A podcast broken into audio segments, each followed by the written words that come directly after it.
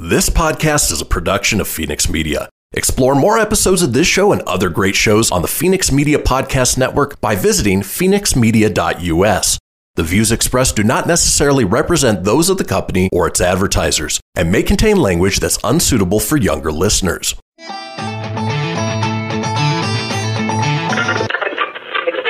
it up, fuzzball.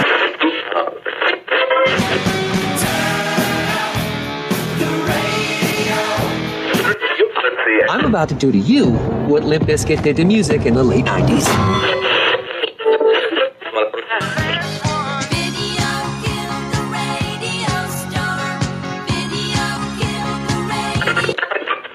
Surely you can't be serious. I am serious. And don't call me Shirley. Here goes the last DJ. Gentlemen. I wash my hands of this weirdness.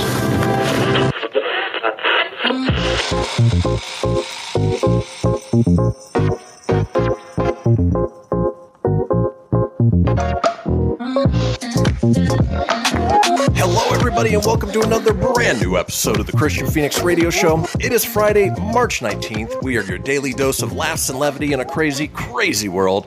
Joined by my co-host, Mr. Tony Sanfilippo. Tony, how you doing today? Hey, doing great, buddy. It is Friday, feeling good, feeling pumped up, ready for the weekend, buddy. How about you? You know, ready for the weekend as well. I'm actually headed down to go see my boys in Southern California. Many of the businesses down there are actually open, so we can eat inside a restaurant. We can go to the movies. We can do things that I wasn't able to do before, but definitely going to be so happy to see them and hang out with them over the weekend. That's going to be awesome, man. Do you have? Are you going to go walk like Downtown Disney, anything like that? We're going to go to the movies, and then I think what I'm going to do either Saturday or Sunday is take them up to Hollywood to the Funko headquarters and see if we can do a Funko Pop of ourselves, basically for me and the boys. So hopefully they're open, hopefully they're taking reservations, and that'll be a lot of fun. Yeah, keep me posted on how that goes. That sounds awesome. Absolutely. Well, folks, let's go ahead and kick things off the way we do each and every day with a question for my co-host. Tony, if you were saving up for a down payment on a new car, how would you go about getting the money to do so? I'd work the corners. You know, I'd spread myself out a bit, do a little here, do a little there. No, hard work, buddy. You save your money. Hard work. That's the correct way to do it. But I got a feeling, knowing your stories, we're about to go down a dark and seedy path. So let's roll. You know me so well. Yeah, some people just don't do it the right way. For instance, out of Lubbock County, Texas, prosecutors said he drove a vehicle loaned to him by a car dealership to rob a bank in Texas and brought the money back to try and use a down payment on a BMW. Now Eric Dion Warren is headed to prison. Warren, who pleaded guilty to bank robbery, has been sentenced to 20 years in federal prison. According to court documents, it was during the summer of 2019 when Warren went into a bank in Wolfforth, Texas, and walked up to a teller. The 50-year-old then put a bag from a fast food restaurant and a note on the counter. The note read, "This is an effing robbery. Play with me and die. I want $10,000 in $50 and $100 bills. Now you got 1 minute or I will kill you." After showing the teller the note, Warren pulled out what looked like a handgun and said, "I ain't playing around. I only want 100s and 50s. The teller gave Warren money from her drawer, including stacks of $20 bills with recorded serial numbers. Warren later admitted that after getting the cash, he drove away in a vehicle that had been loaned to him by a car dealership. He had been there earlier and was in the process of finalizing the sale of a BMW. Officials say it was about 15 minutes after the robbery when Warren went back to the dealership in the loaned vehicle and began waving around cash, literally. He eventually went into the finance office and tried to finalize the purchase of the BMW with a $3,000 cash down payment. Things began to fall apart for the robber when an employee at the dealership got a call informing him about the recent bank robbery, all while Warren was still there. The employee called police after realizing the description of the vehicle used in the robbery matched the one loaned to Warren. When Warren was arrested, he had more than $5,000 with him, and their serial numbers matched those stolen from the bank. Police also found a painted pellet gun resembling a real handgun when they arrested Warren. So essentially what he did was he borrowed a car from the BMW dealership, took it to go rob a bank for the down payment for that car, brought it back, tried to make the down payment, and obviously it didn't work out for him. But how dumb can you be? What an idiot. Burn. Just stupid. Absolutely stupid. You know, it takes all kinds, and of course, without stories like this, we wouldn't be able to kick off the show. This is true, you know. And that guy, good luck in jail, you idiot. Go! You're just not bright, at all. No, not bright at all. What is bright is today's show. It is a Friday. Let's talk about today's show, shall we? It's Friday. Gotta get down on Friday. Everybody's looking forward to the weekend. We're looking forward to the weekend, but not before we bring you good news, everyone. Good news! We have a segment called Bad Plot Descriptions. Our call-in topic today is Proud Pet Parent. The G-Man is joining us back with G-Man's matchups. We're taking a look at the NCAA March Madness. We round out the day with This Day in History, and Tony is up next with the entertainment news. Folks, do not go anywhere. We will be right back.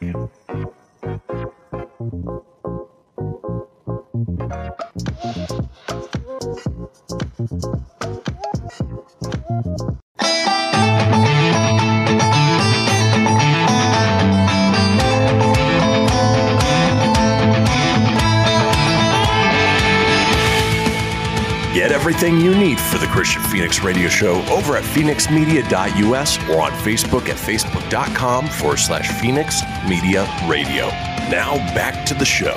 And we are back, folks. This is the Kristian Fenix Radio Show. And we've got a little thing we talk about each day. It is the Fenix Line, our 24-hour-a-day, 7-day-a-week voicemail line, giving you guys the opportunity to chime in on anything whatsoever. Maybe you stole a car to go rob a bank, to go buy that car.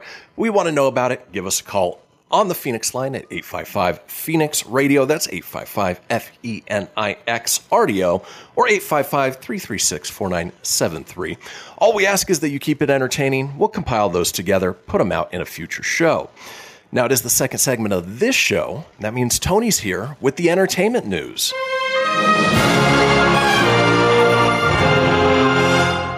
Good morning, everybody. It is Friday, March 19th, and here's your Filippo Fast 5 plus one bonus. Woo! I jumped the gun there. Yeah, you're all good, man. Since G-Man's on the show later today, this is just going to be a real sports-centric entertainment Fast 5 plus one. Right. Bills and wide receiver Emmanuel Sanders reached an agreement on a one-year, $6 million deal that includes $500,000 in incentives. So Emmanuel Sanders, Stephon Diggs, Cole Beasley, Josh Allen, the Bills offense, red hot, man. Red hot. They're going to be tough next season. Speaking of red hot, the New England Patriots are just spending, and they strike again as the Patriots are signing former Chargers tight end Hunter Henry to a 3-year, $37.5 million deal, including $25 million guaranteed. Free agency's top two tight ends, both Henry and Jonnu Smith, both wind up in New England. Who's laughing now? Former Cowboys quarterback and Bengals quarterback Andy Dalton is signing a 1-year, $10 million deal with the Chicago Bears with a chance to earn $3 million in incentives.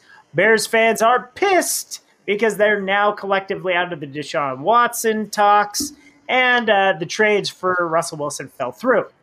So that sucks. But what doesn't suck is our Denver Broncos have picked up the option for Von Miller, so we get him for another season. So number 58, coming back to wreak havoc. He's healthy. Hopefully him and Chubb can cause a lot of havoc this year. It'll be fun to watch. Yep. And then 49ers fans will be happy to know that Trent Williams has signed a 6-year, $138.6 million contract, massive deal. Trent Williams staying in San Francisco. That's all your free agency sports-related entertainment news. Now, let's see what we've really got in the entertainment world of things, shall we? All right. So we'll go over to a little movie news at first, and this movie news has a little something to do with Chip and Dale's Rescue Rangers. So over the past few years, Disney has gone to some impressive lengths to bring its iconic stories to a new generation, utilizing live-action animation or a combination of the two to remake some of its classic properties. Among the ever-growing list is set to be Chip and Dale Rescue Rangers, which will be a live-action animated hybrid film that will provide a new take on the iconic chipmunk duo. Ever since Disney Plus film was officially announced at the Disney Investor Day last year, along with its unexpected all-star cast and crew, fans have been excited to see how the project will take shape, and it looks like we're one step closer to that. On Tuesday, a social media post from The Lonely Island, which is the comedy group of Saturday Night Live alums Andy Samberg, Jorma Taccone, and Akiva Schaffer, revealed that their filming of the project has officially begun. The Lonely Island, whose previous big screen ventures include Popstar Never Stop Stopping and Hot Rod, both very funny movies, by the way, are involved with Chip and Dale Rescue Rangers reboot in front of and behind the camera. Samberg is set to voice Dale in the film, with fellow SNL alum and Spider-Man Into the Spider-Verse star John Mulaney voicing Chip. Schaefer, whose directing credits also includes Popstar and I Think You Should Lead with Tim Robinson, will be helming the film. Chip and Dale Rescue Rangers will be written by Dan McGregor and Doug Mann, with Batman v Superman Dawn of Justice Larry Fong serving as cinematographer. Are you excited to see the new take on Chip and Dale Rescue Rangers? Share your thoughts with us below, Phoenix fans, in the comments, and let us know. Kristian, is this something that you this appeals to you, maybe, with who's involved? Well, yeah. So being the fact that it's Disney, there's one thing, you know, the fear is that it'll turn into like a Tom and Jerry, you know, the movie that's out right now, and not be all that great. But with the Lonely Island involved, it's going to be hilarious. I mean, John Mulaney, Andy Samberg, they're all hilarious. I can't wait to see what they put out. Oh, I think it's going to be good. You got Andy Samberg in it. It sounds good. I like when I read the article and I saw Batman v Superman, I'm like, uh-oh. But if it's the cinematographer, that's fine, because the cinematography in that piece of crud movie actually was good. So, so I think this will be fun and entertaining, and it's got to be Tom and Jerry, right? Like, I actually like Chip and Dale. I never liked Tom and Jerry, ever. Yeah. Like, it's ever. Disney. You know, Disney rarely misses a step. Rarely. So that'll be good. I look forward to it. Now, we do have to wait till 2022, but hey, at least it's being filmed, which means we're one step closer in the direction of getting new movies, original content, all that good stuff. So look forward to that. Now, also in movie news, this is not 100% confirmed, but Rob Zombie has always been open about the fact that he's a huge fan of classic sitcom The Munsters. He's written songs inspired about the show, and he said he's watched every episode of the series at least 17 times. He even recorded a Blu-ray commentary to the film Munster Go Home with cast member Butch Patrick. And yet, I would still be shocked if Universal entrusted Zombie to write and direct a new feature film of the Munsters. Well, according to that, that's just what might be happening. So, as it's rumored, according to Murphy's Multiverse, Zombie regulars Jeff Daniel Phillips and Sherry Moon Zombie have been cast as Herman and Lily Munster, and they'll be joined by Sherry Moon Zombie in a movie directed by Rob Zombie. I'm shocked. You should be shocked. She's such a great actress, right? They'll be joined by the cast of Daniel Roebuck, Jorge Garcia, Richard Brake, and Cassandra Elvira Peterson. Filming is supposedly going to begin in Budapest, Hungary, in May. You got the right person for the job for this. Munsters coming back. What say you? You know, we know he can direct horror films. He's got that under his belt. He does very well with those. But can he do a comedy? I don't know. I guess we'll see. We'll find out. I think with the flavor, if the fact that he's seen each thing 17 times, he knows the source material. I mean, he wrote Dragula based off Grandpa Munster's car, right? Like, that was their thing. Exactly. And they even were in the video. Like, it didn't have, like, the I don't know who the Frankenstein character was, but it was, like, in the, in Dragula, it just kept showing the car spinning out, and he was freaking out in the back. Yeah. Still, though, so, you know, it'll be interesting to see. Obviously, he knows the source material, but you know what? I will reserve judgment. I was never a big Munsters fan growing up. I was more Addams Family, but yeah, we will see. We shall see. Have you listened, on a side note, did you listen to his new album, this the something, something, something Kool-Aid Man, whatever the album's called? I just know it has Kool-Aid in it. I haven't yet. In fact, I was waiting for my drive down to California to listen to it. California, you're going to listen to the Rob Zombie, you get to the back of the Dragula. Exactly. Oh, all right. Hey, were you a Toys R Us kid growing up? Oh, mommy, wow. Well, guess what? Toys R Us is back again. Woohoo! Third time. Toys R Us is looking to mount another comeback. The retail chain is planning to open stores in North America under the new ownership of WHP Global, a New York-based brand management company. WHP announced Monday in a press release that it has acquired the controlling interest in True Kids, the parent company of Toys R Us, Babies R Us, and Jeffrey the Giraffe brands. We're in the brand business, and Toys R Us is the single most credible, trusted, and beloved toy brand in the world. WHP chairman and CEO Yehida Shidman said, "We're coming off a year where toys are just on fire, and for Toys R Us, the U.S. is really a blank canvas." Shidman, his name's hard to say. Shidman laid out a plan for Toys R Us stores to reopen in North America sometime ahead of the coming holiday season. These locations could take form of flagships, pop-up, airport shops, or mini stores within other retailers, according to the company's early plans. Toys R Us closed 700's final stores in North America in June 2018, 9 months after it filed Chapter 11 bankruptcy. Together, their presence had diminished domestically. Toys R Us and Babies R Us together still have 900 branded stores across 25 countries worldwide. WHP said the Toys R Us brand generates more than $2 billion in retail sales since the retailer's original closures. The company launched 2 pop-up locations in Houston, Texas, and Paramus, New Jersey during the holiday season in 2019. The stores were intended to reinvent the retailer's brand, offering more floor space to allow consumers to test products hand-on. Both locations shuttered as a result of bad foot traffic, a problem was right before the COVID-19 pandemic. So let us know below if you're excited about Toys R Us. Kristian, is this something you think will be successful? Should they do a full-blown thing? And what do you think? You know, I was thinking about this. I saw that news article yesterday. And, you know, they need to make sure they don't fail in the same way the last 2 attempts have. You know, don't make it just a flat-out generic toy store.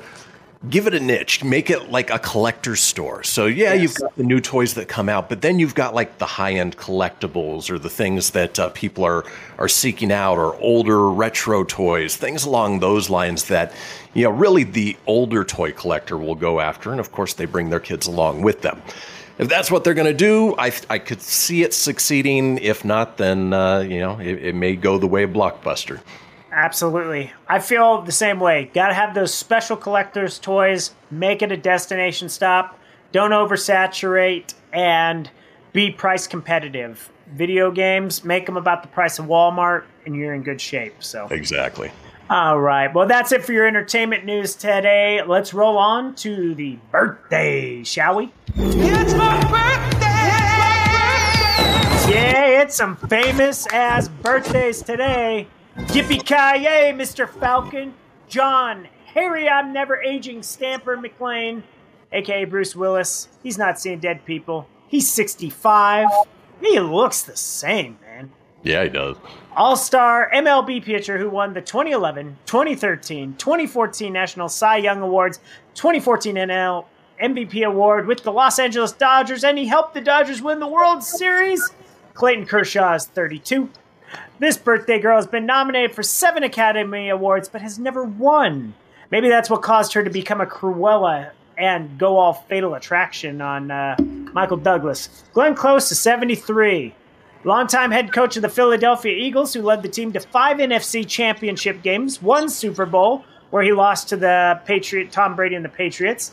He became head coach of the Kansas City Chiefs in 2013, won his first Super Bowl, and then as the Chiefs defeated the Niners in Super Bowl 54, only to lose in Super Bowl 55 to Tom Brady and the Bucks. Mr. Andy Reid is 62. Two special shout-out birthdays. My buddy Dave Henrock Henriquez, the guitarist formerly of Our Cast and now of a band called Hand of the Tribe. It's his birthday today. And then the man, the myth, the legend, our buddy Denny Shipley. His birthday is Sunday, but we don't air on Sunday, so happy birthday.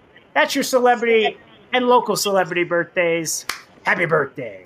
Right on. Well, that does it for the entertainment news. When we come back, it is time for good news, everyone. Ooh. Don't go anywhere. We'll be back after these messages. After these messages. We'll be right back.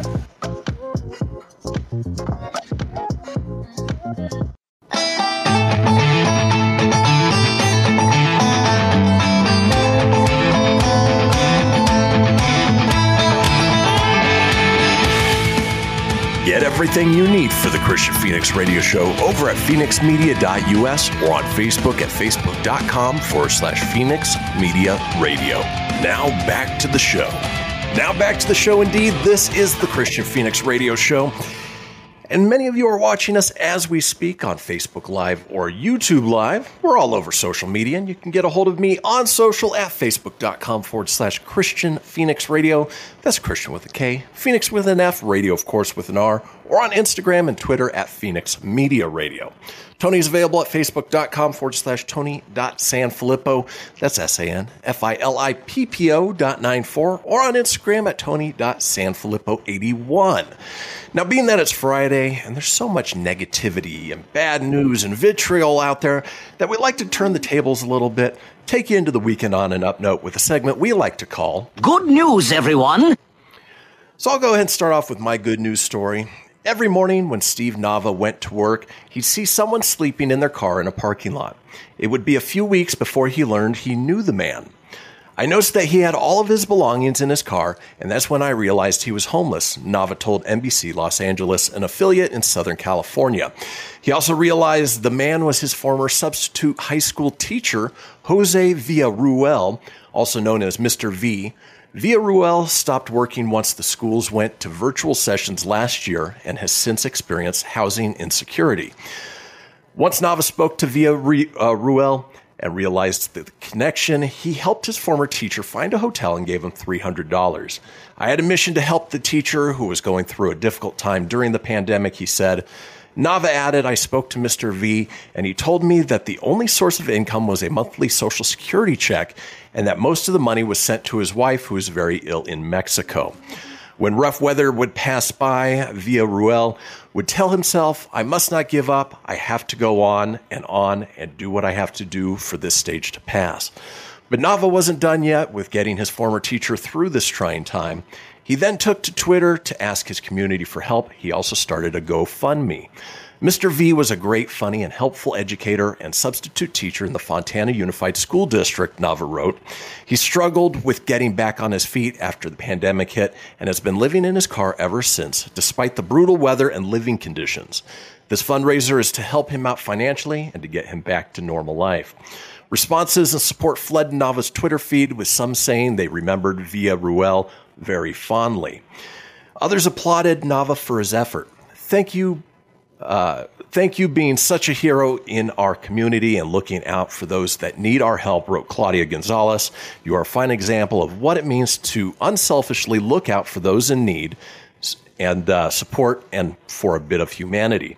The GoFundMe has raised over $27,000 so far, surpassing Nava's original goal of $15,000.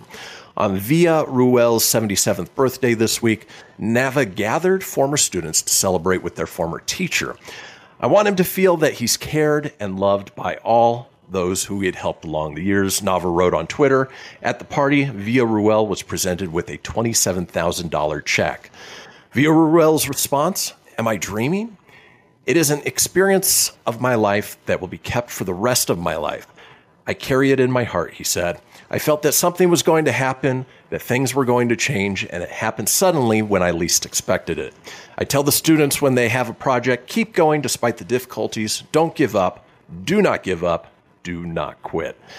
What a lovely, inspiring story for not even just a former teacher, a former substitute teacher who apparently had a big enough impact on, you know, this guy's life that, you know, not only was he willing to give him money out of his own pocket, but to go as far as, you know, starting a GoFundMe campaign and reaching out to the community on Twitter, raising $27,000 to get him back on his feet is something I would certainly consider. Good news, everyone.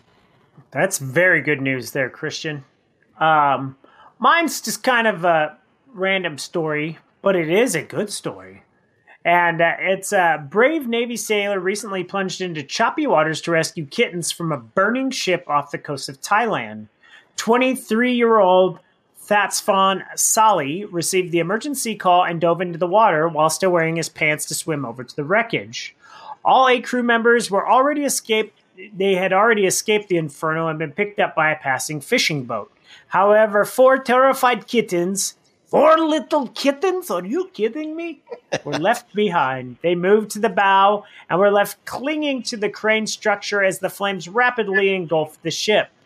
Heroic Thatsfon swam 50 feet through rough seas before he climbed aboard the sinking ship and put 3 cats into an old rice sack. The other kitten he carried was on his shoulder, and the cat looks frightened. It's like holding his ear. It's like, and he's like, he's just like, yes, it's great.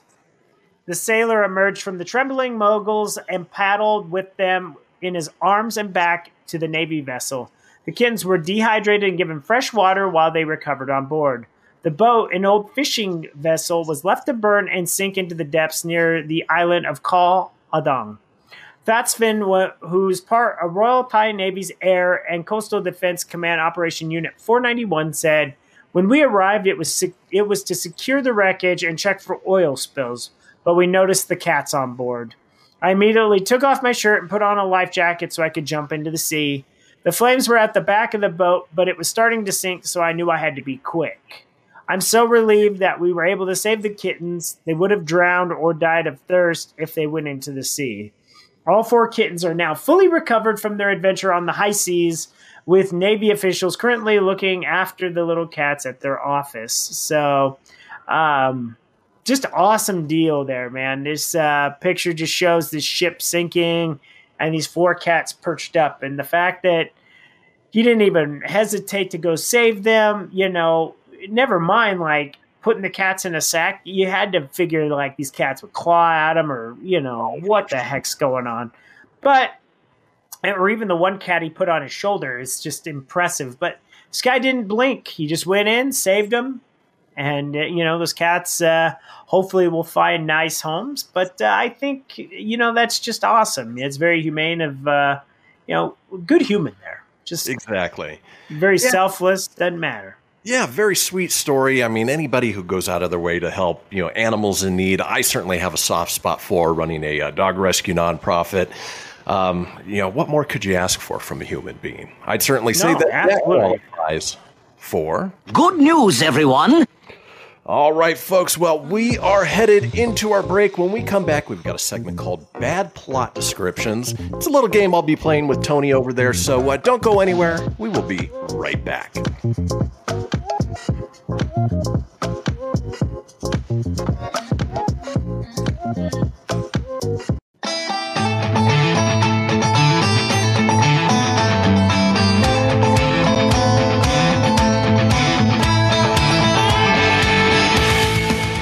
Get everything you need for the Kristian Fenix Radio Show over at fenixmedia.us or on Facebook at facebook.com/Fenix Media Radio. Now back to the show. We are back, folks, to the final segment of the first hour of this episode of the Kristian Fenix Radio Show. But do not fret, there is still plenty ahead with our second hour, including the G-Man joining us for his matchups, taking a look at the NCAA March Madness.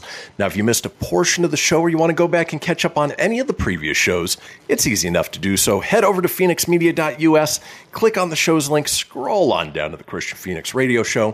From there, you can get video, you can get audio as well, or head over to wherever you get podcasts. Apple, Google, Stitcher, Spotify, Anchor, Breaker, TuneIn, iHeart, about 20 in all. While you're there, be sure to subscribe. That way you always have the latest episode. Leave a review. Let us know what you think. And tell your friends, because sharing is caring. Now, in the segment that I've titled Bad Plot Details, we're going to play a little game with Tony. I'm going to give Tony the bad plot description, and you're going to try and guess the movie based on that bad plot description. Ooh, I like it. All right. And they're all popular movies. They could be live action. They could be animated. So it runs the gamut, but they are popular. So it's not going to be, obscure movies. Okay. So let's go ahead and start off with this first description. See if Tony can get close. It says, rich kid leaves home due to an abusive uncle, gets adopted by nihilistic gay couple.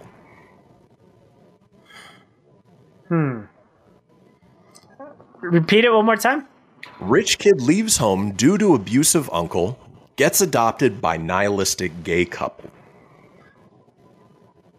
It's not it, but I'm thinking Harry Potter, because like Harry's uncle was such a dick. And then he left, and then he just went off, like he just moved off to the wizards, but I don't know. Well, it's a good guess.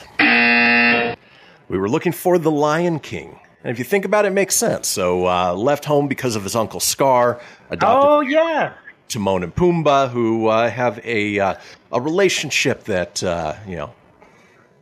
Hakuna Matata. What a wonderful phrase. Exactly. All right, let's move on with our next bad plot description, see if Tony can figure it out. This one is a little bit of play on words. It is fee-male. I think fee, F-E, dash male.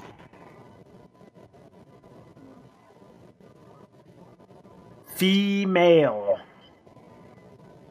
I'll give you a hint, Tone. Think the periodic table. The story of pi, or the element of pi. Wow. The life of pi. Maybe this will help. Fe on the periodic table is iron. Iron Man. There you go. Gotcha. All right, let's keep moving on with bad plot description. See if Tony can guess the movie that we're talking about. How about this one? A teenage girl marries a foot fetishist to escape her abusive family. These are tough, man. Teenage girl marries a foot fetishist to escape her abusive family.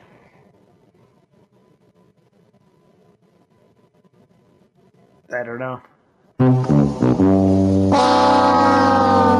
Doesn't make for good radio if you don't guess, ladies and gentlemen, but I don't know. You can come up with a joke guess, too. In this case, we're looking for Cinderella. Cinderella, little stupid Cinderella. It's funny when you say it, then it makes sense. These are freaking tough, man. These are tough. And, if you don't have the pictures to go with them, then it makes it that much tougher. Yeah, but you helped with that. Once you said FE was iron, I was like, oh, Iron Man. Yep. Excuse me.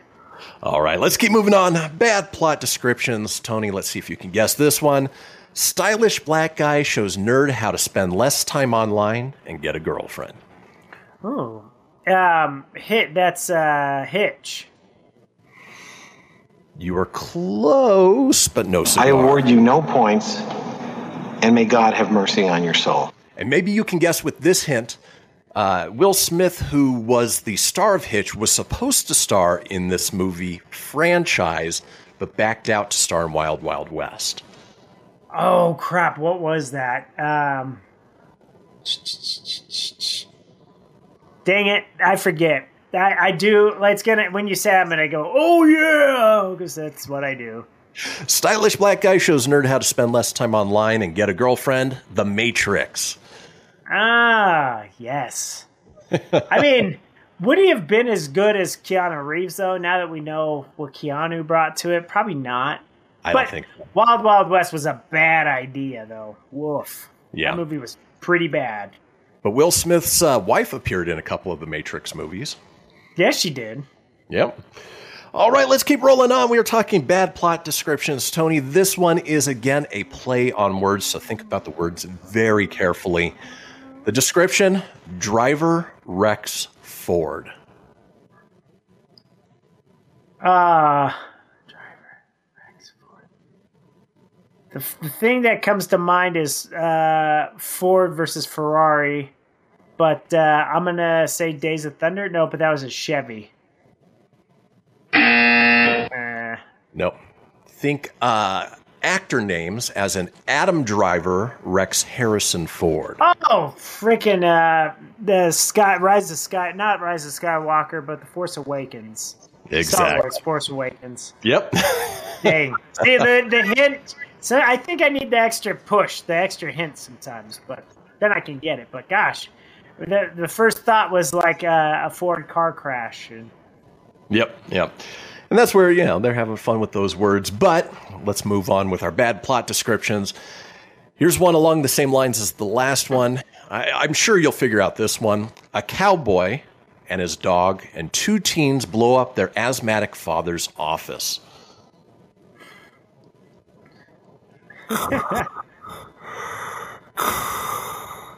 That would be Star Wars. Well, the help, the breathing, it's going to be Star Wars. And which episode? Oh, which one do they blow up? Probably the Empire's, Return of the Jedi. You can go Return of the Jedi, but actually... Or A New Hope. A New Hope. Okay, well, that's the one I just called that one Star Wars, but I was like, they only blew up the Death Star twice, but New Hope was my original thought. The breathing helped, but that is a good description of it. All right. Well, let's keep rolling on. We're talking bad plot descriptions, seeing if Tony can guess the movie based on these terrible plot descriptions, but they're fun. This one, again, think very closely about the words and maybe the play on words in this one. The description, Tony, guy's wife dies, so he gets high. So maybe the wife... Maybe figurative. Oh, man. I'm trying to think of movies. The key is the beginning. Guy's wife dies, so he gets high. It's not John Wick, is it? I know the wife, that's the girlfriend, and the dog dies. Oh, damn it. I don't know.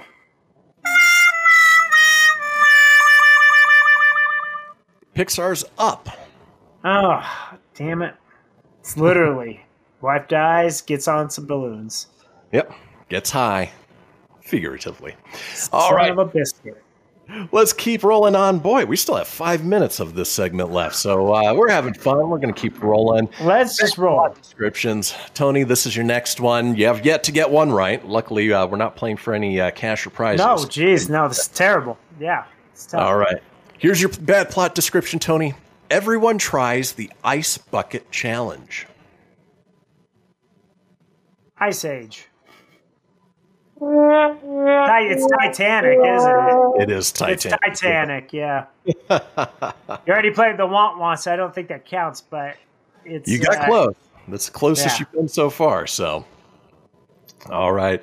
Let's keep moving on. Bad plot descriptions, Tony. Let's see if you can guess. This one is... very descriptive and may actually help you out quite a bit. A father is widowed when a serial killer cannibalizes his wife and most of his children. Months later, after losing his last disabled son due to a boating incident at sea, a mentally challenged woman is his only hope to finding him. What? Oh, man. And think about the way most of these have gone. You know, it's not literally what you're seeing, but it's takes on the way the words are worded. Okay. Read that one more time because that's super descriptive. Yep. A father was widowed when a serial killer cannibalizes his wife and most of his children. Months later, after losing his last disabled son due to a boating incident at sea, a mentally challenged woman is his only hope to finding him. I emphasized a few words there to help you out, too. Yeah, geez, Louise. Mad Max Fury Road. I don't know. I'm not very good at this game. Finding Nemo, Tone. Finding Nemo. It makes sense. All right, let's keep rolling on. Bad plot description. Let's see if Tony can get at least one. Here's your next one, Tone. Man is forced to participate in the rescue of a hostage by the government that has turned his residence into a refugee camp.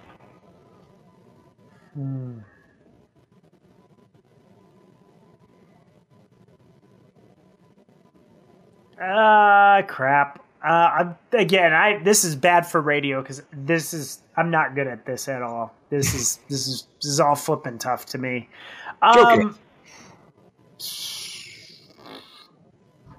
Taken. I award you no points, and may God have mercy on your soul. Man is forced to participate in the rescue of a hostage by the government that has turned his residence into a refugee camp. Play the movie. Yeah, play it. Shrek. It is Shrek. Yeah, these are tough. No pictures, no nothing, man. This is not my game. It's not easy. It is not easy at all. All right, here's another one, and you may have mentioned this movie already, but a creepy old man finally achieves his goal of being able to touch a 14-year-old boy. Oh, no. Yikes, with stripes. I probably did already say it, but I've said so many dumb movies, I don't know. Say it again. A creepy old man finally achieves his goal of being able to touch a 14-year-old boy. Oh, I don't know. Taken. I have no idea, man. I have no idea. Harry Potter, the creepy old man is Voldemort. Oh, there you go. Harry Potter. Harry Potter. There you go. All right. And then finally, let's make this one our last one. Older sister ruins younger sister's chances of appearing on television.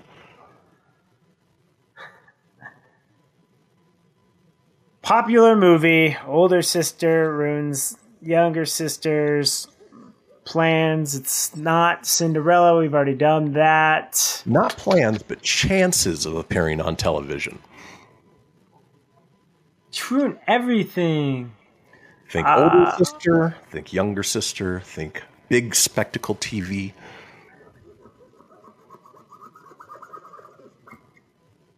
Got nothing for you, buddy. Sorry. Oh, Hunger Games, Tony. We were looking for Hunger Games. If you were playing for cash and prizes, fuck, I wouldn't have won. Nothing. I dropped that bomb for you. Sorry that. That's it. It happens. Well, folks, that does it for this first hour of this episode of the Kristian Fenix Radio Show. Go ahead and enjoy your long break. About 7 minutes. Listen to the news, grab some tea, use a potty break, or just yell at Tony in the comment section. Potty mouth, yeah. Not my game. I would prefer never to play that again. Exactly. That does it, folks. We will see you after the break. 7.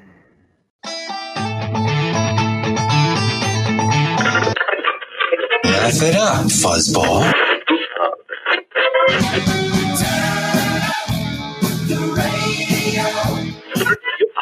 I'm about to do to you what Limp Bizkit did to music in the late 90s.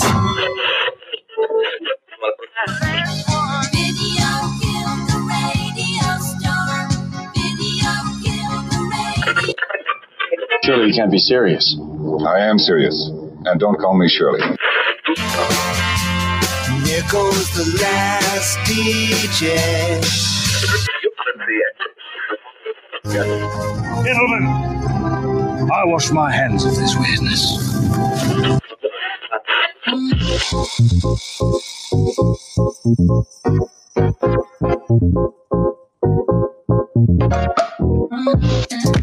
Welcome back, folks, to the second hour of this episode of the Kristian Fenix Radio Show. It is March 19th. It's a Friday. Boy, March. Did you have a brain fart? March 19th. It's Friday. We're back from the long 7-minute break.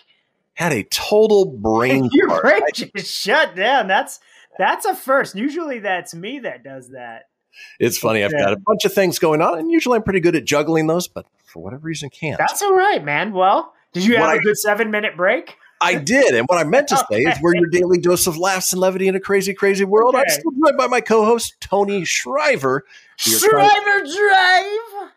We're trying out some stage names for Tony. Yes. We had Tony. So far this week, I was going to say we had Tony Savage, Tony Spark, and now Tony Shriver. Trying them on, seeing what works. Yesterday was the spark of life. The day before, it was the Savage.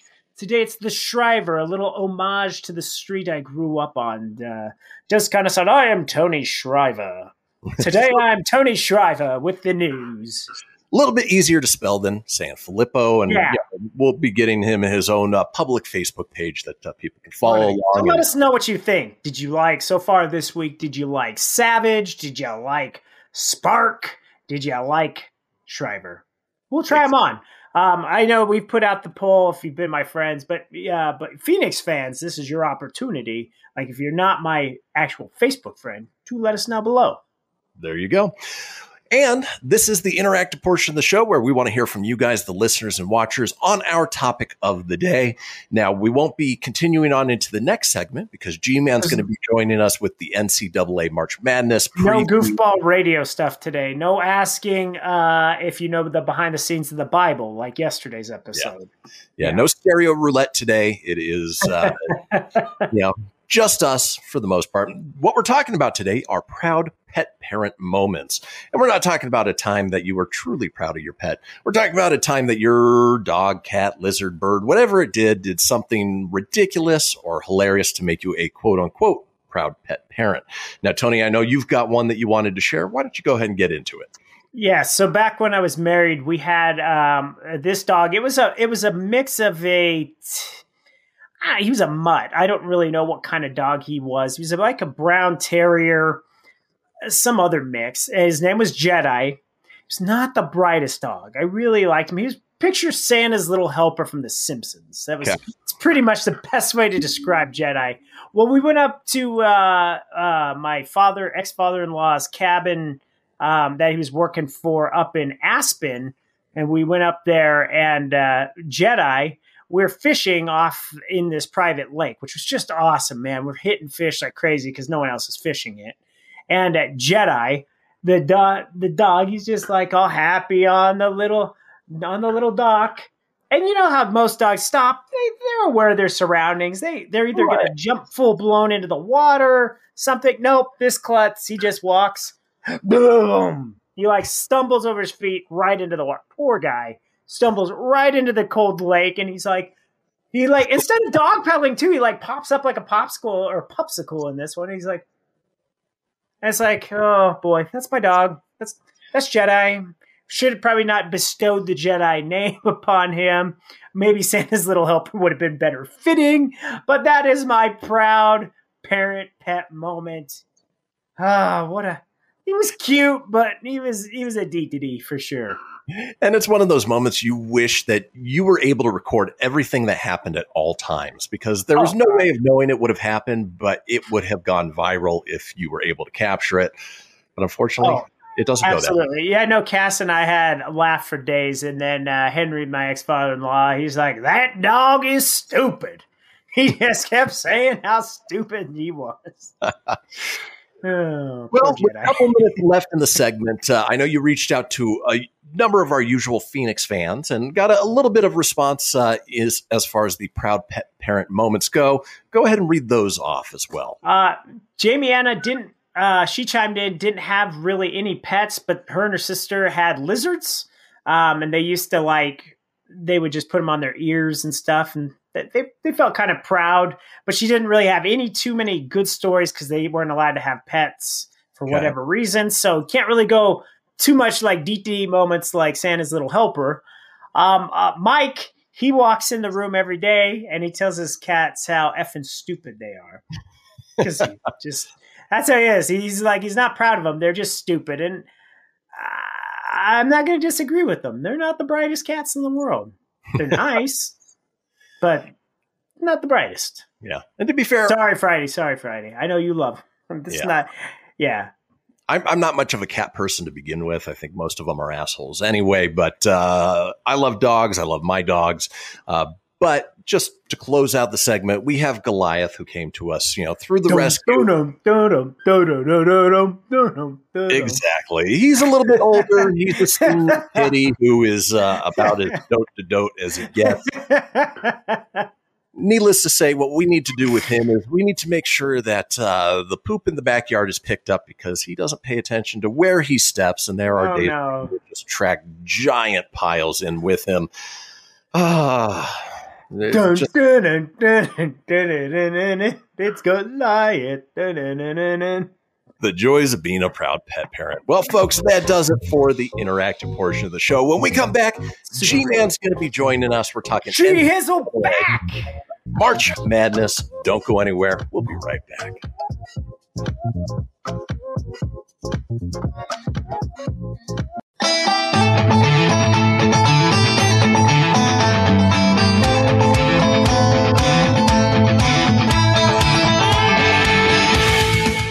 Get everything you need for the Kristian Fenix Radio Show over at fenixmedia.us or on Facebook at facebook.com/Fenix Media Radio.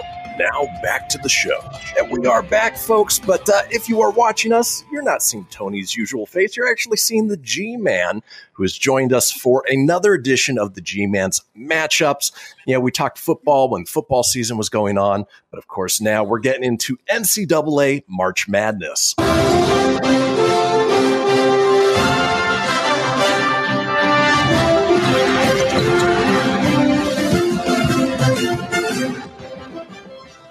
So with that being said, G-Man's here to walk us through betting, the brackets, NCAA March Madness.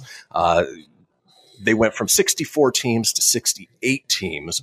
But real quick, G-Man, give people a breakdown on how betting on the March Madness, the bracket works, at least here in Northern Nevada.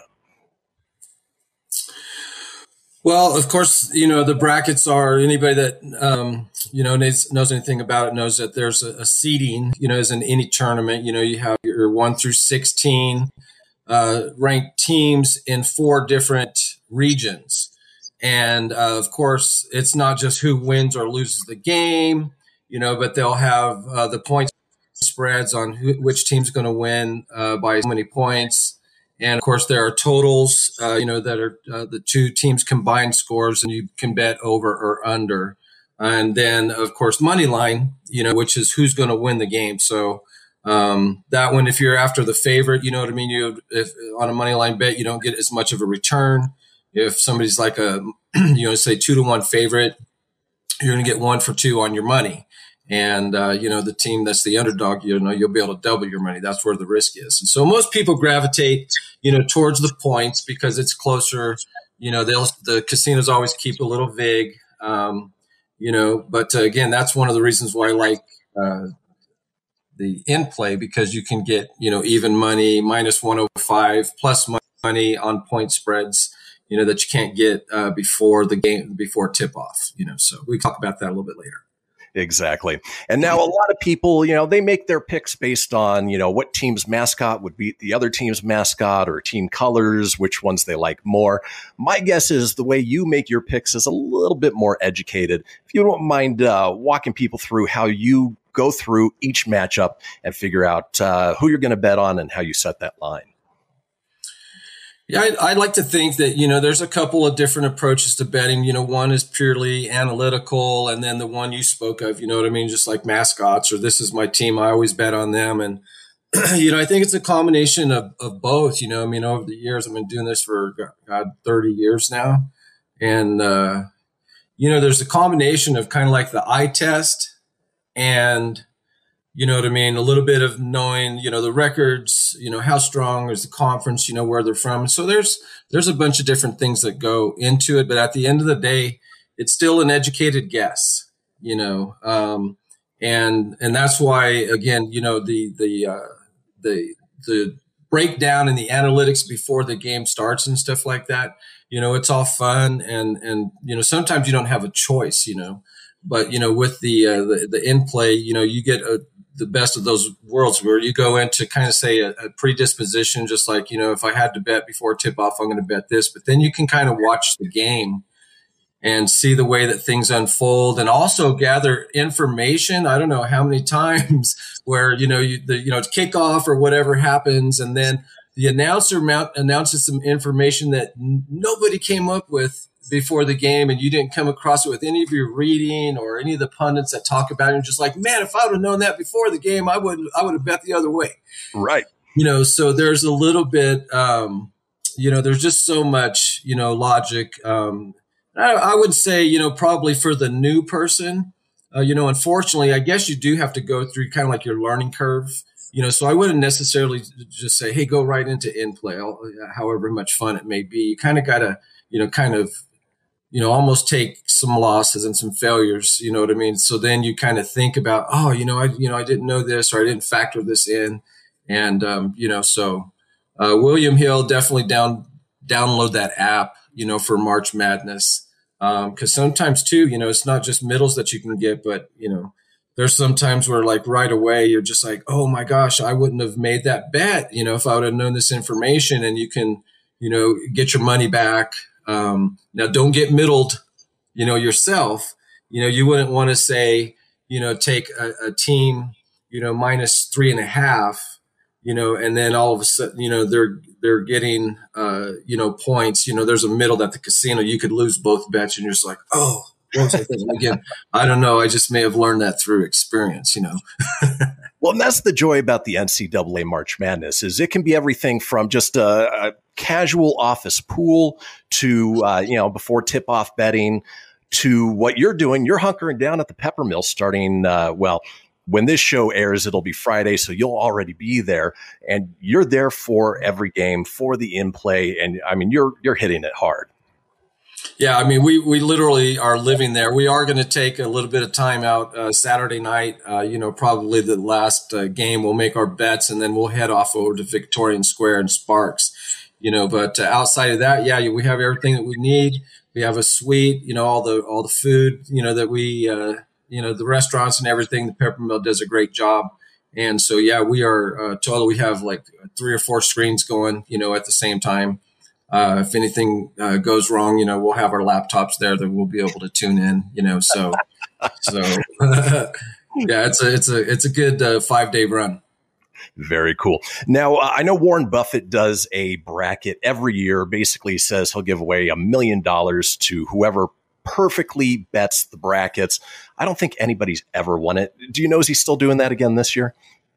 I'm sure that he is, but you know, things like that, you know, it's, you know, it's why they call it madness. It's really what, you know, I mean, that explains it right there. You know, he doesn't have to worry about paying out this money, you know? And of course, if he does, you know, he's going to be able to expense it somehow. I'm sure, you know, that guy knows how to do it. Yeah. And it's nearly impossible to perfectly pick all of the brackets down to the winner. So it's a great promotional tool for them nonetheless. Now, real quick, wanted to talk about, you know, the March Madness used to start with 64 teams. In recent years, they bumped that up to 68. And we're going to see the first 4, which is the first 4 matchups here, which as of the airing of this, they will have already played. When did they start doing that? And any reason why? Yeah, I think, you know, the reason why was because it started getting to the point to where there was debate about which teams, you know, that were on the bubble, you know, that should have gotten in that didn't. And then I'm sure probably the executives got together and said, hey, you know, why don't we start a couple days early, you know, and let the teams play in, you know, to that 16th spot.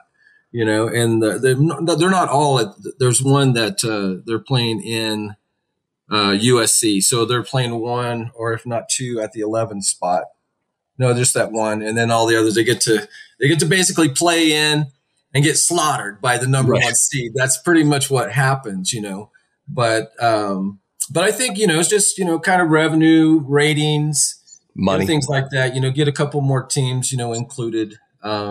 It's kind of interesting because I think there's like 112 total teams or something like that. Yeah, and, so you're basically taking about half of that and putting them in the tournaments. Yeah, and the kids, of course, they work hard all year long. It's nice to get some national attention, because especially at these smaller conferences, they're not getting any kind of ESPN broadcasts or anything like that, like the bigger schools mm-hmm. and the at-large schools. And so it's fun, especially like I said, those, I can't tell you, just all over the years, how many times where, you see things unfold, especially since this in-play started, and just like, holy moly, these guys were 16-point underdogs before the game, and they just come out swinging, and then the big guys down 14 points, And although it's early, and most of the time, like I was telling you, they do come back, they whittle away, but man, sometimes, there's just been some classic games where, once it gets to that 5-minute mark and say that underdog team is still up 5 to 8 points, you're like, whoa, they're really going to do it, and there's nothing like seeing the joy, in somebody that accomplished something that nobody thought that they were going to do, except for the teams in the locker room. Exactly. And so it's just a lot of fun. It's great spectator. Yeah, exhilarating to watch. Now, we've got a couple minutes before we go to our first break. Wanted to break down a couple of the matchups, at least here in the first round. If you could give us our first East-West left side of the bracket matchup, break it down a little bit, and then we'll head to break, come back, and break down some more for you guys. Did you want to go through these first four games that I have picked, or did you want to start doing a bracket? Let's take a look at the bracket because the first four will have already been played by the time this airs. Okay, so let's do the one that's the easiest for me. Okay, so the East bracket, my favorite. Here we go. Half of the thing emotion, half of it analytics. Right. So this is an emotional thing, but at the same time, they're really good. Number one seed Michigan. My boys in blue. As I look down here, I think that I think St. Bonnie's going to upset, LSU, not really a big upset. It's 8 versus 9. And, I think that, as we look at this 12 versus 5, Colorado, this is their highest ranking in the tournament in school history.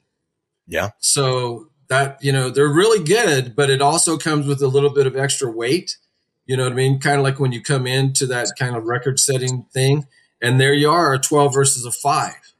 And this is Georgetown, a team with a lot of rich history. You got Patrick Ewing. He's been through a few battles. You got this team that just got in. I think they're like 13-12, or something like that. But again, the type of teams that these guys are playing year in and year out, you know what I mean? You still look at a 50-minute mark or a 500 mark, and they're, they could be that 12 that upsets the 5 that's been going on, for over a decade. Exactly. And then Michigan State, I think that they're going to beat UCLA. I think the strength of their conference, is kind of like what I weighed in there. And then they're going to meet up against Texas, who should be able to handle Abilene Christian. I got UConn, number 7. There's always a weird thing with the 7 versus 10. A lot of times the 10 does upset the 7, and I do have some of those picked. But and then that finishes off with Alabama. Perfect. Yeah. Let's do this. Let's head into the break. When we come back, we will talk more about a couple specific games, what your bets are, and we'll close it out so that way we can kick off March Madness. Folks, stay tuned. We will be right back.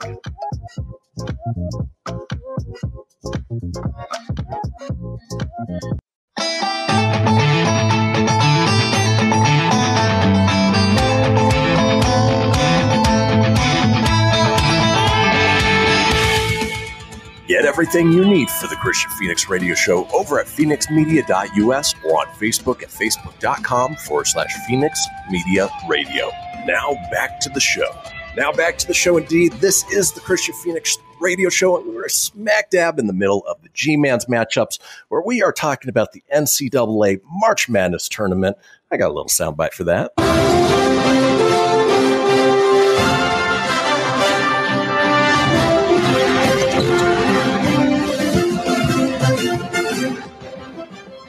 So before the break, we talked about how betting works, how you make your picks, run down some of the matchups. In this segment, what I'd like to do is pick out a couple specific first-round games and see how you match those up, where you put the line, and how you put your bets.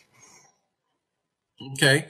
Well, as I mentioned, you know, the first thing that I when I get my bracket, the first thing that I circle is the 12s versus the 5s, right? That's the first thing. So each one of those brackets in the West, you have the Santa Barbara's. Those are Gauchos or the Anteaters? Irvine? No, I think it's the Gauchos, right? Santa Barbara Gauchos. Yeah, Irvine is the Anteaters. They are the Anteaters? Irvine is. Oh, Irvine, yeah. And so they're playing Creighton, and Creighton, you look at that, it's 20-8, okay, but I've gotten information that they've really, the last few games, they've just stumbled, and they're not the same team, you know what I mean, that the record would indicate. And UC Santa Barbara comes in 22-4, so I'm not saying that they're going to beat Creighton, although I wouldn't be surprised. You know, but I'm going to take the points, and where are they? Points on that is 7 points, so I'm taking the points. And that also, for a 12 versus 5, you know what I mean? That's 7 points. Look at that. I mean, that's not really that many points. And so it just goes to show you that the people that are making those numbers are giving those guys respect. So that's definitely one. The other 12 versus 5, we already talked about that, with Georgetown. It's only 5 points that they are favored, that Colorado is favored. Again, I think that Georgetown has a really, really good chance of winning this game. I'll probably have a little money line bet on that. The other 12-5 and 12 and 5 in the South. Now, here's the thing. Out of all the fives, I think that this one, has the biggest chance of actually happening. Even though I just covered those first two, and that's Winthrop against Villanova. I've watched Villanova this year. They are not the same Villanova that has been winning national championships, say for the last 4 or 5 years. I mean, they've just been number one, top 10 and stuff like that. They're not the same team. Winthrop is 23-1. They are not going to be intimidated by these guys. And they're, that is actually out of all the 12 versus 5s, that is the top pick. I actually have them making it to the Sweet 16 and beating Wisconsin beating Purdue, okay, to get to Baylor, and then faltering against Baylor. And then the last 12-5 is Oregon State versus Tennessee. Tennessee's a really, really good team that has been playing well. I don't feel comfortable saying that Oregon State is going to beat them. But again, I'll probably again be waiting for a number to bang on the in play with Oregon State just because of that 12 versus 5 thing. And so those are right off the top, the four bets that I eye when the bracket comes out. Okay. Now, where do you look at it when it's 1 versus 16? You've got that huge disparity between, the number one seed and the last seed. Do you always give it to the number one, or do you see maybe a last seed stepping up a little bit?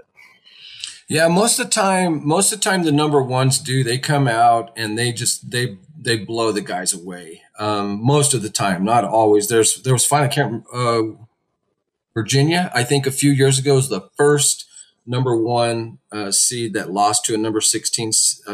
Right. Yeah. It finally happened. I felt sorry, for those guys actually. Yeah. That was quite a blow. But most of the time, yeah, they get banged. You know what I mean? The number one seeds, they're ready to go out there and and kill them. For the most part, because if you get to that lead, from a coach standpoint, you get to rest your players, and stuff like that. And again, you just don't want to take any chance, of somebody coming in and thinking that they have a chance with you. So they come out, full throttle and normally tank these guys. Now, in this first round, is there a matchup that you're really excited to watch just as a spectator? For all betting aside, you're just really excited about these two teams matching up. You think it's going to be a good game, down to the wire. Anything that pops out for you? Man, you're really putting a monkey wrench, because I am always with this thing coming down. It's totally an evaluation, you know. Actually, there is one right there. So number 8 against a number 9, North Carolina against Wisconsin.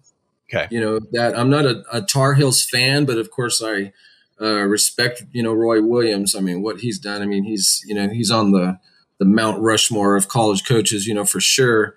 And again, I mean, a similar record right there. North Carolina last year was like atrocious, but you can see their improvement this year. Mm-hmm. And Wisconsin, again, coming out of that Big Ten, that is just a massive gauntlet, you know, that each one of the teams, you know, have gone through. And, you know, I just think that I think North Carolina is like favored by 2 points or something like that. 1 point. Yeah. So, wow. Again, it's so close. But I think the strength of the Big Ten Conference and the teams that Wisconsin has had to play this year in conference play is actually going to help propel them, you know, past those guys. And they're a little bit, you know, it seems like they're a little bit scrappier. North Carolina and, you know, the guys in the ACC, you know, they're just such amazing athletes, you know, top to bottom. And I think they rely, you know, on that athleticism a little bit too much, you know, and they take some shots and try some things that they shouldn't try.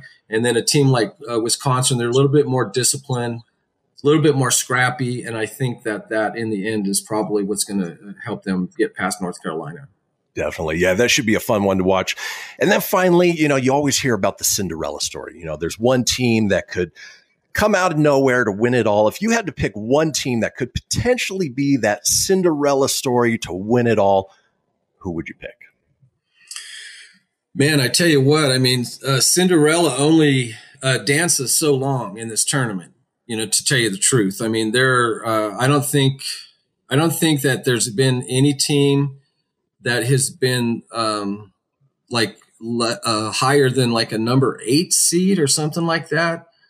To win the tournament. I mean, we're talking about like maybe back in the days of like Western Kentucky, where they were like the first all black, you know, team to play in the tournament or something like that.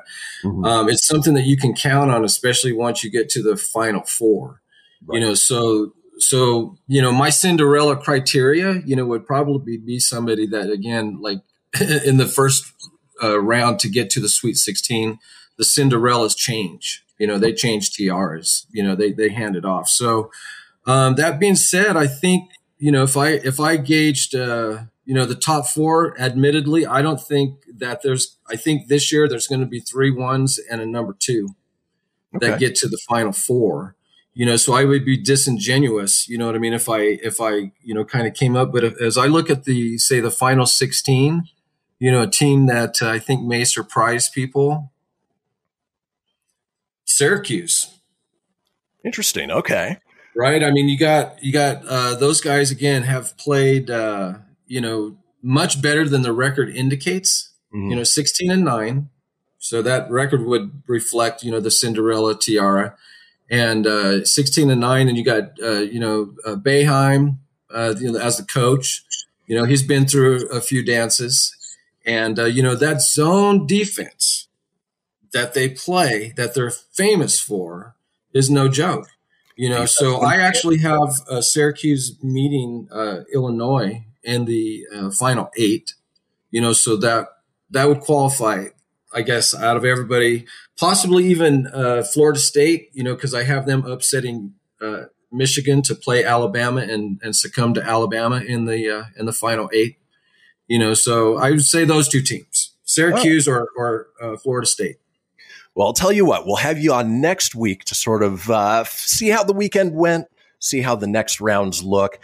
With the last 30 seconds left here, G-Man, tell people how they can find you. And, of course, you're doing a live show with Seedless Tendency this weekend, which is super exciting. Yeah, we are fired up. You know, big weekend. You know, the brothers in the March Madness, you know, they've always said, are you playing this weekend? And I was like, no, man, we're watching basketball. You know, but they finally talked me into it. So we're going to be in Victorian Square Saturday night. Show starts at 8:30. We go on at about 9:30. But Kyle Archuleta is opening up a set and a free show. You know, so that's good. You know, we don't do very many free shows, you know, these days. So that's kind of nice. But anyway, yeah, come on down, have some drinks. Let's celebrate, things starting to open back up. Of course, everybody bring their mask, be safe. And, yeah, hopefully we see you guys there. And if not, then we will talk to you guys next week. Perfect. G-Man, we always appreciate you coming on. Of course, you will be back next week. And if you guys want anything G-Man, of course, we'll post it up on our Facebook page as well. With that being said, we are headed into the final segment of the show. It is time for This Day in History. So don't go anywhere. We will be right back. See you.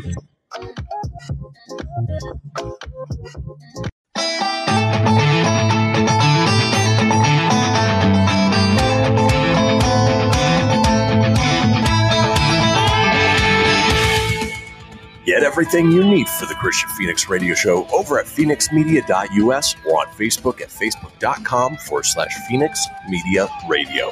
Now back to the show.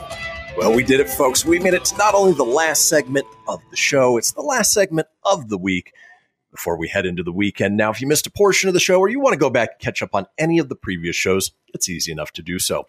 Head over to fenixmedia.us, click on the show's link, scroll on down to the Kristian Fenix Radio Show. From there, you can get video, you can get audio as well, or head over to wherever you get podcasts. Apple, Google, Stitcher, Spotify, Anchor Breaker, TuneIn, iHeart, Doozer, Dozer, Geezer, Gozer. Are you a god? No. I didn't have a soundbite today. It's all right. It happens. Yeah. In the meantime, I doomed us all, damn it, though. You doomed us. But while you're there, be sure to subscribe. That way you always have the latest episode. Leave a review. Let us know what you think and tell your friends, because why, Tony? Sharing is caring. Sharing is caring. And as we like to do at the final segment of each show, we like to drop a little knowledge on you, hopefully make you laugh at the same time. It is time for This Day in History. Cross the globe for the stories that turn the world on its head. It's This Day in History with your correspondent on the beat, Kristian Fenix. Much appreciated, Siri. All right, let's go ahead and kick things off with this day in 1831. The very first U.S. bank robbery at the Citibank in New York is robbed of $245,000. I did a little conversion. By today's money, that would have been $7.4 million. Holy cow. They made out with quite a bit of coin there, huh? That's one of those where it helps to be the first. I often say I wouldn't want to be the first person to do a certain voyage or walk in space. But if you're the first bank robber, they have no way of knowing otherwise that bank robbery is actually a thing. Yeah, they made out pretty well, I think.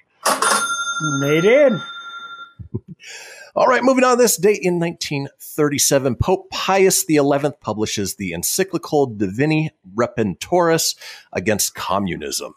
So apparently the church at that time had their thoughts about communism, just as World War II was getting started. I thought you said Pope Papias, and then I thought of the band Ghost BC. I randomly just got distracted there, but when you said Pope. I'm going to do something now that we don't do often. I'm actually going to go backwards in time a little bit. We like to move forward. But as I was scrolling down, I actually noticed this one, that this day in 1931, Nevada legalizes gambling. Obviously, our home state. And Silver State! Is a huge draw, obviously, to why people come visit. And, we got some great casinos around here. And that's where you get the Shriver from, Tony Shriver. Yep. Carson City, Nevada. All right. Moving on, this day in 1942, Franklin D. Roosevelt orders men between 45 and 64 to register for non-military duty. Tony, we're not quite to that 45 age stage yet. I would be disqualified for military service anyway because of my medical conditions. But could you imagine being 63, 64 years old and being called to essentially serve, but not in active combat? No, I wouldn't have liked that. Not in that age. This is something I would have been okay with in my early 30s when I went through the split. That wouldn't have been a bad deal. But 45 to 60, I would say no. You've kind of done your, earlier, sure, but later, nah. Yeah, well, hopefully we'll never have to see that. But I hope not. I'm knocking on wood right now. Let's move on. This day in 1943, in their third match, Jake LaMotta finally defeats Jimmy Reeves by knocking him out in the sixth round. Finally, Jimmy, I knocked your half out. It only took me 3 times to beat your ass in the 6th round, you jabroni. And it's funny because they always show this picture of Jake LaMotta well into his probably 90s. Yeah. And obviously, I'm Jake LaMotta, and America, let's do lunch. Good poll, Tone. Good poll. All right. Moving on, this day in 1947, only because these are just fun names to say. Generalissimo Chiang Kai-shek conquers Jinan. I'm not saying I would be good at saying them. They're just fun to say. Yeah. Generalissimo Chiang Kai-shek, he conquered Jinan. And then other news, what the hell did you just say? Yeah. A lot of hard words to say, but still fun to say. Definitely. All right. This day in 1955, the 17th NCAA Men's Basketball Championship. We were just talking to G-Man about that. San Francisco beats LaSalle 77-63. Don's future Hall of Fame center, Bill Russell, is named Tournament Most Outstanding Player. I'm glad they changed outstanding to valuable, right? Yeah. You go from the MVIP versus MOP. You're the MOP. No, you're the MVIP. Hey, in Patrick Mahomes' case, he could be the MOP.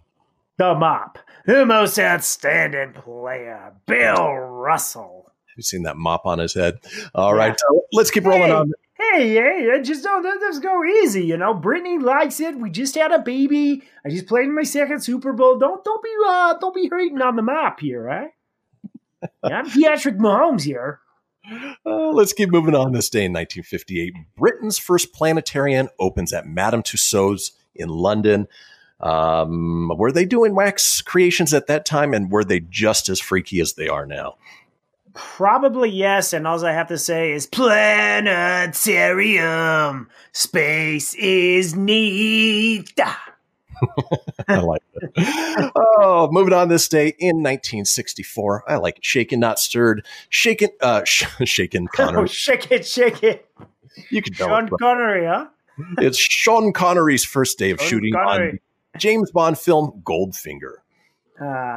It would have been great if he could have done a cameo in Goldmember. I like gold. What about you, Sean Connery? I like it shaken, not stirred. You would have been quite old at that point. Yeah, would have been great. All right. Moving on. Isn't that weird? This day in 1981, the Emmys' 8th Daytime Awards, where Susan Lucci loses for the 2nd time. I think she lost, 13? Oh, man, she lost. I think she finally won one down the line, but Susan Lucci played Erica Kane on All My Children. That was my mom's favorite soap opera, and actually, she liked Erica Kane. That's why I know so much about the Susan Lucci. Ah, other than how much she lost, let's see. Susan Lucci all time was a who knows. We'll read the next one, and I'll get you the info. All right. Well, same day in 1981. Probably bigger losers than Susan Lucci. 2 workers are killed in the space shuttle Columbia accident. Ooh. Ouch. Not losers, but they lost their lives. So during her run on All My Children, she was nominated 21 times for Outstanding Lead Actress, and she only won once. Oof. One time. One. She's the one in 21. All right, let's keep moving on. This day in 1985, Spin Magazine begins publishing. Did you pick up many of the Spin Magazine's, Tone? No, I was not a big fan of them. I was more a fan of Hit Parader or Metal Edge. Yeah. Metal Edge, yeah. Yeah, I wasn't a Revolver. I got into Revolver later. There you go. Yeah. I was more into the metal hard rock than Spin was more hip hop and urban life. So all right. Not that I'm not against it. I just wasn't into it. Exactly. Moving on, this day in 1987, American televangelist Jim Baker resigns amid rape accusations by his secretary, Jessica Hahn. Yeah, I didn't know much about that other than he was with Tammy Faye, right? That was their thing. I just remember seeing a Jessica Hahn Playboy when I was a kid, and she had big bazingas. Yeah, and back when cancel culture, amid rape allegations, that's something to take a little more seriously than Pepe Le Pew. Absolutely. Bazinga. But yeah, I just remember seeing that Playboy for some reason. All right, let's move on. This day in 1991. This is something I had no idea happened, but NFL owners stripped Fenix of the 1993 Super Bowl game due to Arizona not recognizing Martin Luther King Day. Do you have any idea that that happened? Had no idea, actually. I'm assuming at first I was thinking, well, how'd they take the game away from the Cardinals? They didn't make the Super Bowl. They were really a bad team back then. But it's the city of Phoenix that obviously they didn't get it. They didn't get to host the exactly. Yeah. All right. And then finally, in this day in history, we talked a little bit about it yesterday. This day in 1995, Michael Jordan rejoins the Chicago Bulls after 17 months of retirement, immediately beats the Pacers because, well, he's Michael Jordan. He is. So I got that wrong yesterday. I thought he joined the Washington Wizards when he came back. I didn't realize this was the time he came back to the Bulls. And then obviously they went on to, he'd go play for two more years, and then win the championship. Then he'd retire again, come back as a Washington Wizard. Yeah, it's hard to keep track of all his retirements. But with that being said, let's go ahead and take you guys out with some of today's holidays. Where we like to talk about the things that we celebrate. So a lot to run down, so we'll get through them as quickly as possible. It is Certified Nurses Day. It is Clients Day. It is Let's Hello Nurse Day. It is National Backyard Day. It is Red Nose Day. It is National Chocolate Caramel Day. Ooh, that sounds good. It is National Preschool Teachers Appreciation Day. It is World Sleep Day. And Tony, this one's for you. It is National Cock Day. I'm talking about the poultry. You call me a cock? Cock-a-doodle-doo. Folks, that does it for this week of shows. Now, just as a quick reminder, we will be running a best of on Monday. I'll be traveling back from Southern California, so we will be brand new show on Tuesday. Enjoy your weekend, folks. And in the meantime, have a great weekend.